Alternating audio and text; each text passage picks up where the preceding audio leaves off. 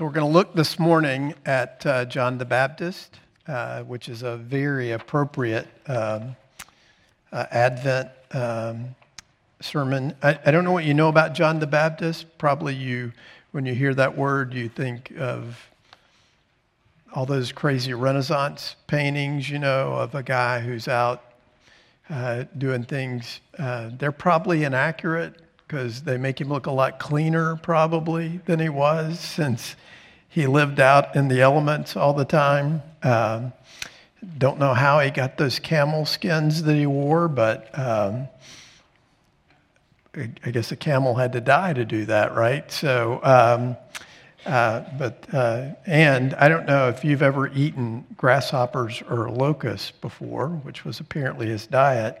They're not bad fried with a little salt actually. Uh, I envision John sitting out by the Jordan with a frying pan, uh, cooking up his, uh, uh, his locusts and eating them. Yeah, really, they're not bad. Not like chicken, like bacon. So, of course, it's good. Um, but um, uh, we need to see uh, his key role uh, in preparing uh, the way for the coming Messiah. Uh, but before I read uh, Mark chapter 1, uh, join me in prayer. Father, as we come to you today, as Kevin's already prayed, we um, w- would miss your coming. And so you prepare the way. I pray that you would help us to um, hear and see the message that John brings uh, of pointing uh, his finger uh, at us and pointing uh, our hearts to you. So, would you uh, bless us with that now? We pray in the name of the Father, Son, and Holy Spirit. Amen. So, Mark chapter 1, verses 1 to 3, the text is in the bulletin and also up on uh, the screens behind me. This is God's word. We should hear it and respond to it as such this morning. At the beginning of the good news about Jesus, the Messiah, the Son of God, as it is written in Isaiah the prophet, I will send my messenger ahead of you who will prepare your way, a voice of one calling in the wilderness, prepare the way for the Lord, make straight paths for him. So I, I don't know uh, um, how uh, you think about John the Baptist. He's certainly an unusual character. Uh, he kind of bursts on the scene. We get a little bit of information about him, about his kind of unique conception and birth. We hear that uh, even in utero, he was responsive when uh, Mary came to visit his mother Elizabeth. Uh, Elizabeth proclaimed that uh, John was jumping for joy uh, inside of her. And so, uh, from a very early age, he must have known and, and must have understood uh, the unique uh, role uh, that he had. Now, um, our theme for this Advent is wake up. And if that's our theme, then John the Baptist is the alarm clock, right? Uh, uh, I, I, don't know about you. Um, I don't really use an alarm clock. I set one on my phone every night before I go to bed but I'm always up well before uh, the alarm goes off. Part of that's age, part of that's compulsion, and part of that is anxiety, frankly. Um, so uh, uh, I'm always terrified when I go to bed on Saturday night. Will I sleep through church, which is such a, you know, I'm sure a few of you would remind me. But um, the the uh, uh typical, what's typical for me on Saturday night is I, I you know, I've only been doing this for uh, almost 40 years, and I don't, I never sleep well on Saturday night. And uh, again, this morning I woke up at 3:50, uh, and it's always confusing this time of year because it's so dark so late. You know, you're like, oh, it must be time to get up, and I look at my phone and it's 3:50. So then we get into the cycle. It's a familiar cycle. Cycle I do several times a week, almost all the time. So the reason why you wake up at 3:50 is not because your your nap is out, as we say. It's not because you're you're rested. It's because you're concerned. That's an easy word, concern. When I said anxiety before, I felt a lot of you tighten up, so I don't want to use that word again. So, um, so you're concerned. So I'm thinking about all the things I did on Saturday, thinking about all the things I've got to do today. I worry about how in the world am I ever going to retire? I envision myself uh, as a sitting wrapped in a blanket in a cold house somewhere with no money, no food, no medical care, all alone. It's funny how these things come to you in such stark detail at 3:50 in the morning. And then I start thinking about my kids my grandkids, more concern. And then um, I'm thinking I've got uh, all the things that I have to get done today, and I'm already thinking about my calendar. Uh, one of the gifts that I have is I have a great memory, and so as I'm laying there with my eyes shut, I see the line of my calendar for the next week, and I see all the things that I've got written in there that I've got to get done. And then the kicker, the best part of waking up at 3:50 and needing to do all this is suddenly I hear in my head, you know, anxiety and concern and fear are sins. Thanks. Thanks for that. And why aren't you praying?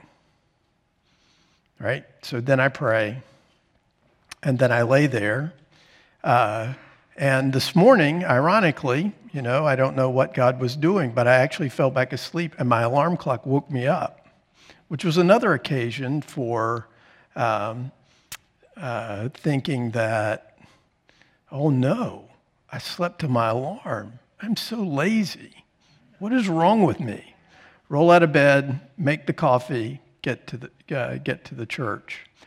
The, the fact is, um, we need, uh, and God knows that we need, uh, spiritual alarm clocks to wake us kind of from the ruts, from the, uh, the fears, the anxieties, the guilt, those sorts of things. And John the Baptist is that in a big way for the people of God. Uh, he's, uh, uh, in, in, in, and in many ways, I was thinking about him this week that I, I really, uh, I really love John the Baptist. And one of the reasons why I think I love him so much, and I've grown to love him over the years, is uh, because he's just a man. He wasn't God in the flesh, he was just a guy. He was Zechariah and Elizabeth's son. No extra power in him in the sense that uh, he was divine or anything like that. He was just a man that God had placed a call upon. And so I think he's just a, a, a very um, uh, profound figure. Now, one of the things we must uh, uh, remember about him, too, is that when he bursts onto the scene, as we'll read an extended uh, passage from Luke chapter 3, he's still a relatively young man. Uh, and um, is, is, you know, kind of an unknown quantity, at least to the leaders and to the people. So let's look at what Luke says about him in Luke chapter 3. In the 15th year of the reign of Tiberius Caesar, Pontius Pilate being governor of Judea, and Herod being tetrarch of Galilee, and his brother Philip, tetrarch of the region of Iturea and Trachonitis, and Lysanias, tetrarch of Abilene, during the high priesthood of Annas and Caiaphas, the word of God came to John, the son of Zechariah, in the wilderness, and he went into all the region around the Jordan, proclaiming a baptism of repentance for the forgiveness of sins. As it is written in the book of the words of Isaiah the prophet, the voice of one crying in the wilderness, Prepare the way of the Lord, make his paths straight. Every valley shall be filled, and every mountain and hill shall be made low, and the crooked shall become straight and the rough places shall become level ways, and all flesh shall see the salvation of God. He said, therefore, to the crowds that came out to be baptized by him, You brood of vipers, who warned you to flee from the wrath to come? Bear fruits in keeping with repentance. And do not begin to say to yourselves, We have Abraham as our father. For I tell you, God is able from these stones to raise up children for Abraham. Even now, the axe is laid to the root of the trees. Every tree, therefore, that does not bear good fruit is cut down and thrown into the fire. And the crowds asked him, What then shall we do? And he answered them, Whoever has two tunics is to share with him who has none. And whoever has food is to do likewise. Tax collectors also came to be baptized and said to him, Teacher, what shall we do? And he said to them, Collect no more than you're authorized to do. Soldiers also asked him, And we, what shall we do? And he said to them, Do not extort money from anyone by threats or by false accusation, and be content with your wages. As the people were in expectation and all were questioning in their hearts concerning John whether he might be the Christ, John answered them all, saying, I baptize you with water, but he who is mightier than I is coming, the strap of whose sandal I am not worthy to tie, untie. He will baptize you with the Holy Spirit and fire. His winnowing stick is in his hand to clear his threshing floor and to gather the wheat into his barn, but the chaff he will burn with unquenchable, unquenchable fire. So, with many other exhortations, he preached good news to the people. Luke writes that without irony. I think that's, uh, you know, the axe is at the root, the chaff is getting burned. Good news, right? Uh, actually, it is great news. But Herod the Tetrarch, who had been reproved by him for Herodias, his brother's wife, and for all the evil things that Herod had done, added this to them all, and that he locked up John in prison. So, what, what an interesting uh, message, what an interesting character that he bursts right out uh, into the scene. And I think there's something, there's a little detail that Luke gives us here that tells us a little bit about John's personality. Not a lot, but it gives us an insight into him. One of the things that you, you may think about John, and I had thought this until I really picked up on this this week, is that, that John is there living, you know, in, in and amongst people and that sort of stuff. The call of God comes upon him and he goes out into the wilderness. But what Luke tells us is John's already in the wilderness. John's already living apart from society when the call of God, when the word of God comes to him.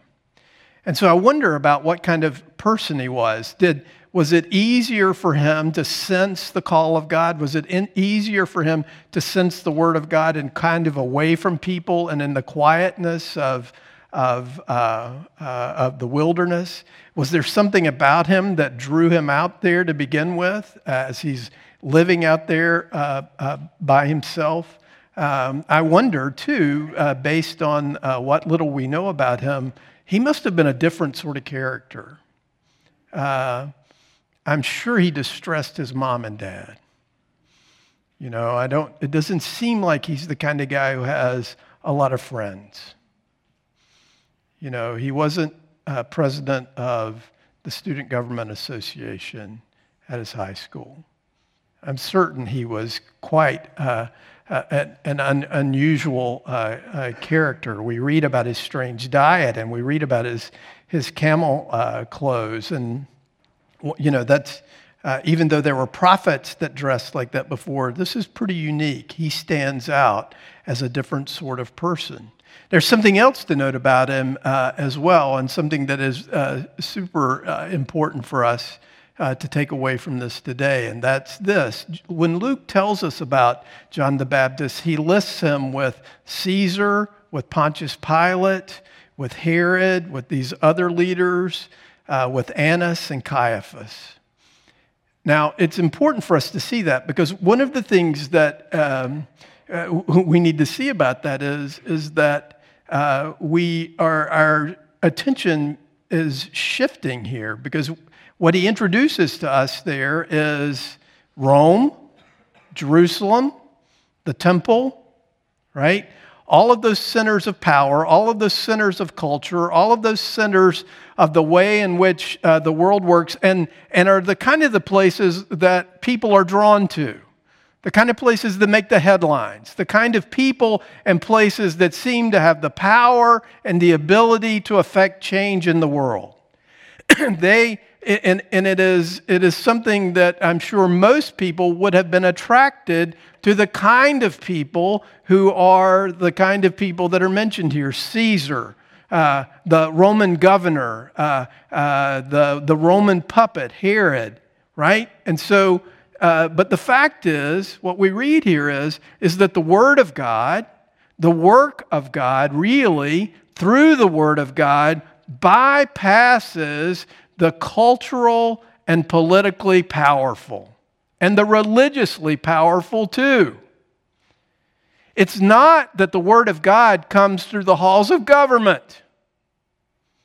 It's not that the work of God comes through these means and people that we think are where it's at the work of God, the center of the spiritual universe, the center of the attention of God, the very work that God is doing of preparing the way for His Son begins in the wilderness by the Jordan River, not in Washington, D.C.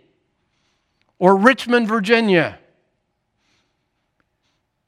You see, one of the things that is so powerful to us about John and also about Jesus is, is that God shows up to do his work, and his word is wildly uh, free, and it doesn't come in and through those places that we think the primary work of God is done. Now, maybe you'd say, I don't believe the primary work of God is done in politics. Well, then why do we spend so much time on it? There. I just think it's, a, it's just such a profound thing for us to, to, to come to grips with here. Because the fact is, the work that God is doing, the key work that God is doing, the essential work that God is doing in preparing the way for His Son starts in no, the middle of nowhere with a nobody. A weird nobody. An unusual nobody.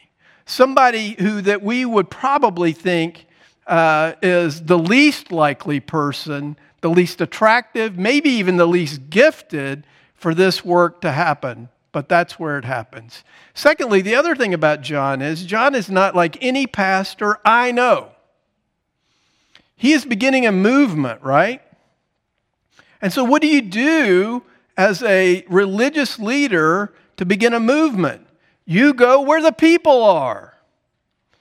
You go to the street corners. You go where the suburbs are. You go to those places where there are a lot of people, and so, uh, which is, you know, there's value in that. But John doesn't do that. John goes away from the people. He calls the people to himself. He is in the middle of nowhere, he is in the wilderness. And he begins a preaching ministry there in the middle of nowhere where there's hardly anybody.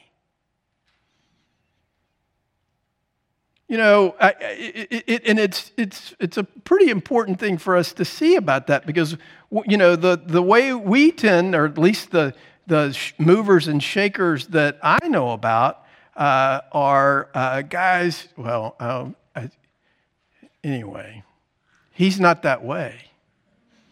He calls the people to himself. So, what was that like? He's out there preaching by himself out in the middle of the desert, out away from everyone else apparently a handful of people come by and they hear him and they hear his message and they see him and they're undone. Their lives are turned upside down. They cry out to him, What should we do? What can we do about this? What must be done? And John says, Get down here in the water. Repent. Turn away, right? And so apparently what happened there is it's not just that John gets an agent and he gets a book deal and he gets on a few uh, talk shows and begins to demonstrate this. No, he has something else going on for him. Because I believe what happens in the ministry of John the Baptist is the thing that builds to me and directs me to see the truth of the message of Jesus Christ. And it's this Luke roots the story of John with a lot of historical detail. He mentions these historical characters and this, this year and this time and this place. And that should build within us some confidence of the truth of the Word of God. And that is a good thing. But the message of John bears witness to the truth because of one thing, I believe. And I think this is why a crowd of people ultimately gathered around him. Because I think what happened is a handful of people come to hear John, they repent, they get baptized, and when they come out of that water, they're changed. They're different. There are a lot of reasons to believe the gospel of God. There are a lot of reasons that we can say unabashedly, not unlike John, that this is the path, this is the truth. He is the light of the world, Jesus Christ. But the most profound evidence that you and I have for the work of God in the world is a life that has been changed forever. You see, that's exactly what I think happened here. I think people heard John, a handful at first, and they go back to work and they go back to their neighborhoods and they go back to their dorm rooms and they go back to their apartments and they go back to the places where they live their lives. And people look at those tax collectors and those Roman soldiers and they say, You're not the same. What happened to you? What changed about you? Who changed you? You see, I think that's the, the, that's the, the very nature of spiritual power, the very nature of what, of what John the Baptist is doing here. And he is cutting people to the quick. And he is preaching to them a message of the absolute necessity of turning away uh, from, uh, uh, from themselves. Now, his message has three components. The first one is repent. Repent. Now, one of the things that we have to see about this is, is, is you know, we kind of chuckle when we read this because he is preaching this very direct and stark message to us that, uh, that, that the, the winnowing fork is in his hand, that the axe is laid to the root of the trees, and that that which is unfruitful, that which does not bear the fruit that repentance should lead to, is already bound for the fire. It's such a heavy message. It's such a hard message. But here's the thing it's a good message. And the reason why it is a good message is because John's message to you and to me, and even Jesus' message, when we read about the beginning of Jesus' ministry, what does he say? Repent, for the kingdom of God is at hand. Repentance involves certainly a fearless moral and spiritual inventory, yes. But that's only one step. That's the first step, and it is an essential step. And I want to say something to you that you probably uh, uh, is going to seem contradictory, and that's this the message of repentance is designed to cause you to despair. Not despair of woe is me, but to the, to the despair of seeing and recognizing your sin and the fact that you and I live and breathe in a world full of sin, that we are part of a culture that is full of sin, that we live among people, as the prophets say, with sinful lips, that we are caught in this, that we are stuck in it. And though we are technologically advanced, though we are super smart, super gifted, and we find all sorts of ways to manage this, in the end, the pathway to life is to despair of any human machine, any human uh, contraption, any human idea that can deliver us from that thing which is killing us. And that thing which is killing us is our sin. And so to begin to realize I have to let go of all these things that I hold on to that I believe are going to save me is the pathway to begin to find the kingdom of God. It is the pathway to begin to find the truth. And the truth is that we despair of our own righteousness, our own doing, our own ways of, of managing this, and we see that there's only one way, that there's only one person, and that person is Jesus Christ. That when we entrust ourselves to Him, our repentance begins to bear the fruit of faith and joy and love and peace, patience, kindness, goodness, self control, gentleness. You see, that's what he's getting at here. And so, so this hard message that he is preaching is the message to get us to take our eyes off of ourselves, to take our, to lift our burdens off of ourselves, and to see that the solution, indeed, the pathway to life, is not found in and of ourselves and in a way of our own making, but it has to come from outside of ourselves. And thanks be to God, God comes to us in the person of Jesus Christ to deliver us from this world of death. Secondly, he says to be baptized. Now, baptism was not unknown. Uh, you can read in the Old Testament about all sorts of ritual washings. But what John is doing is something unique. First of all, he's not going to the baths in the temple. He's not going to the baths in the homes of people.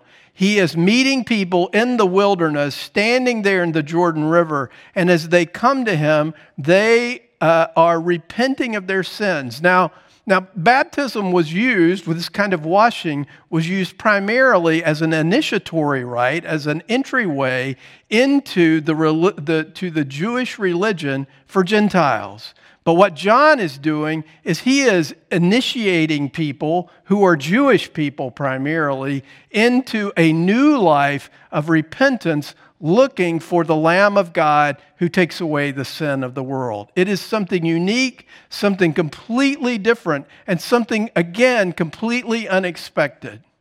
And then, thirdly, what we know about his message is he is saying to look for someone else because John's baptism is only in water. Yes, there needs to be clean, cleansing. And yes, there needs to be this marker that we, uh, that we have of ourselves, that, that our lives have been turned around, that Jesus has come and that he has set us apart. But the changed life, the fruit of repentance, is born in us by and through the power of the indwelling Holy Spirit of God.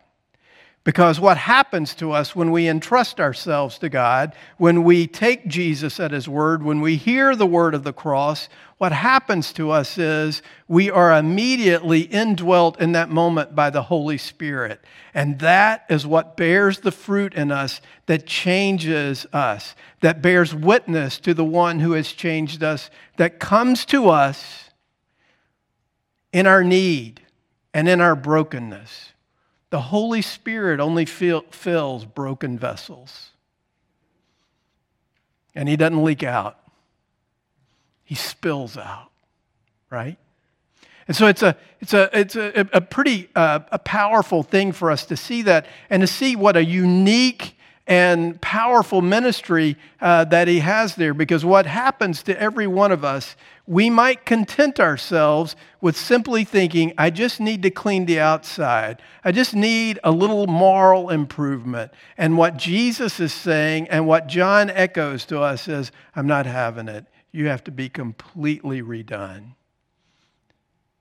And in and through the gospel of Jesus Christ, the Holy Spirit comes to us and makes hateful people loving people, makes selfish people less self thinking people. He takes people like me and you and our anxieties and our fears and our self focus, and He changes us forever. Next slide.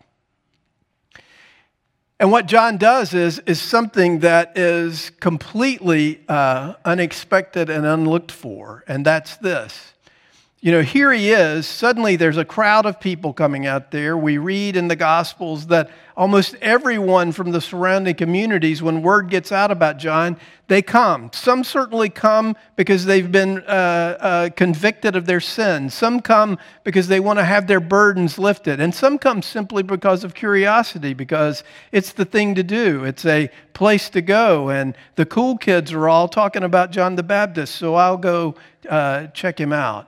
But the unique thing about John is John is not building something for himself. At the height of his notoriety, at the height of his popularity, what does he say? He must increase and I must decrease. That's one of the ways that we know that he has a unique calling and a unique place in the history of God's kingdom because even though he is having this powerful and profound ministry, what he realizes and what he understands is that he is simply a messenger and he is simply a preparer. He is simply there following the call of God to prepare the people of God for the thing, indeed, the person that they really need the Lord Jesus Christ. And so that's what he does, and that's what he's about. And John ends up paying for his truth telling, doesn't he? He ends up in a prison and ultimately martyred for the truth that he proclaimed. What a, what a guy. What a, what a remarkable guy. Do you need a messenger to come before you to wake you up to the reality of the coming Jesus? Do you need someone to knock you out of the rut that you're in, to alert you to your spiritual danger, and to overwhelm you with the goodness and the grace of God? Probably you think you don't. I'm sure Annas and Caiaphas didn't think they needed it. Tiberius didn't need it. He had the world by the tail, literally.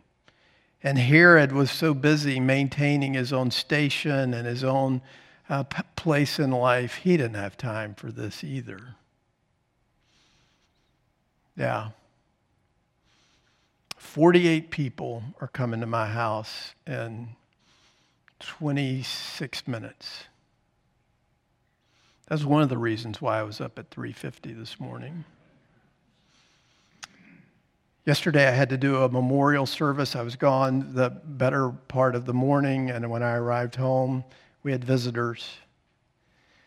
Even though they knew that we were scrambling around trying to clean the house up, trying to get our act together for the people coming to our house, they stayed.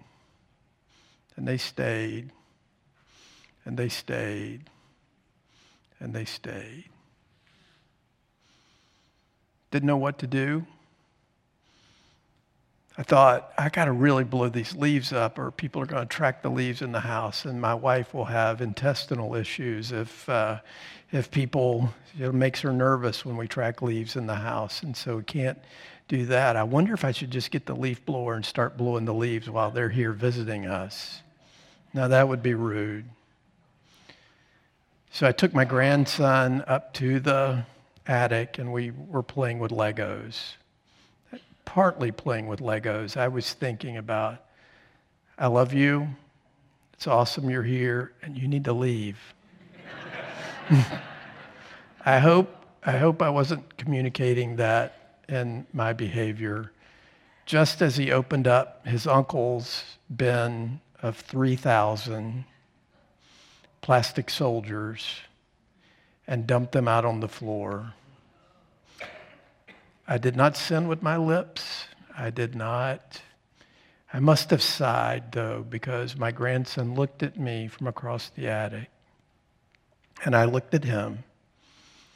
And he said, Hark the herald angels sing, glory to the newborn king. Was he John the Baptist?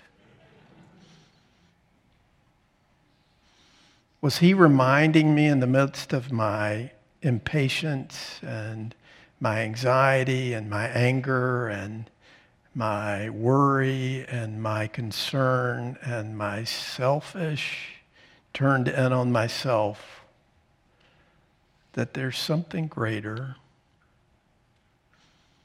someone greater something better, someone wonderful, who is mindful and close and dear, who sees me in all of my mess and still calls me to himself with words of grace and peace and joy because he is my grace my joy, my peace.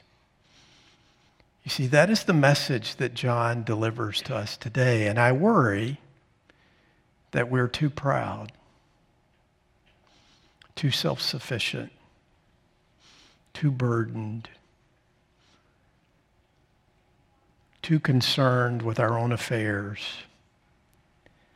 And maybe that we just have too much of everything to see the love of God for us in hearing this message to repent and to turn and to look to the Lamb of God who takes away our sin, indeed, the sin of the world.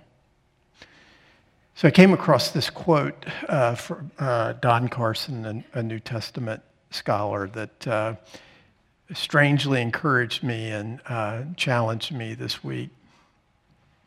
If God had perceived that our greatest need was economic, he would have sent an economist. You know, that's Jesus with charts, right? If he had perceived that our greatest need was entertainment, which none of us would ever admit that, but I wonder if our use of time, energy, and money would belie that. He would have sent us a comedian or an artist. If God had since perceived that our greatest need was political victory and stability, he would have sent us a politician. If he had perceived that our greatest need was physical help, he would have sent us a doctor. But he, rightly, perceived our greatest need involved our sin, our alienation from him and each other, our profound and determined rebellion leading to certain death. And so he sent a messenger and then a savior. See, you should see in that dripping from those words the tender mercy of a God calling uh, to his wayward children. Then came the day of unleavened bread on which the Passover lamb had to be sacrificed. Jesus sent Peter and John, saying, Go and make preparations for us to eat the Passover. When the hour came, Jesus and his apostles reclined at the table, and he said to them, I have eagerly desired to eat this Passover with you before I suffer. For I tell you, I will not eat it again until it finds fulfillment in the kingdom of God. After taking the cup, he gave thanks and said, Take this and divide it among you. For I tell you, I will not drink again of the fruit of the vine until the kingdom of God comes. And he took bread, gave thanks, and broke it, and gave it to them, saying, this is my body given for you. Do this in remembrance of me. And the same way, after the supper, he took the cup, saying, This cup is the new covenant in my blood, which is poured out for you. And I assign to you, as my Father assigned to me, a kingdom, that you may eat and drink at my table in my kingdom. Let's confess our sins together. Almighty and merciful Father, we come to you at Advent with the brokenness of the world in our eyes, the cries of injustice, loneliness, and sadness in our ears, and the rebellion and failure of sin in our hearts. O promised Christ, we are a world at war. Our peace depends on your coming. We are an unfulfilled, longing people. Our hope depends upon your coming. We are a sinful people. Our pardon depends on your coming. Lord Jesus, Word made flesh, forgive our sins, comfort our hearts, and lift our eyes to look for your glorious return with hope and joy. Come, Lord Jesus. Amen.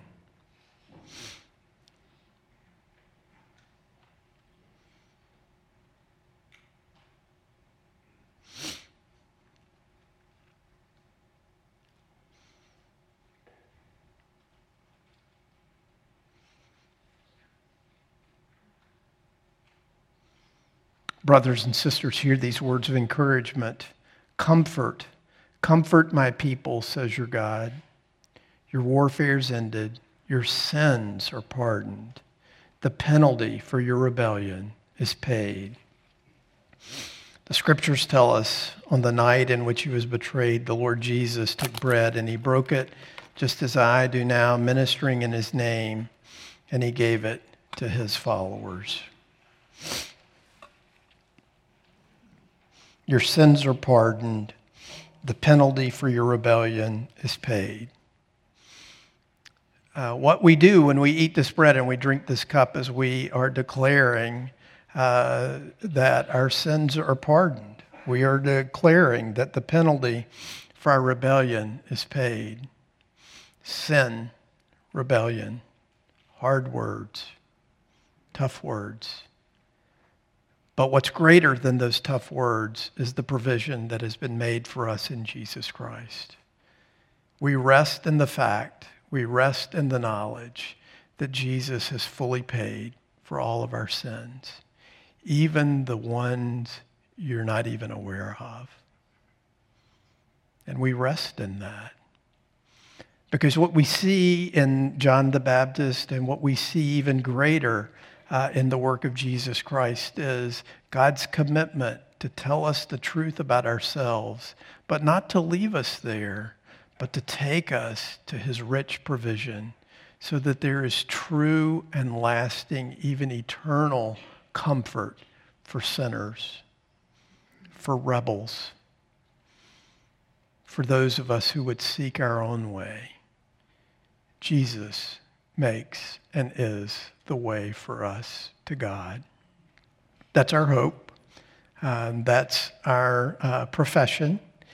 If that is true of you today, if that is your trust, uh, then, uh, and you have proclaimed that to a body of believers somewhere, Jesus Christ himself, who is our sacrifice, sets this table before you. And he urges you to take comfort today in his atoning sacrifice by eating this bread and drinking this cup and proclaiming by doing so that your warfare is ended,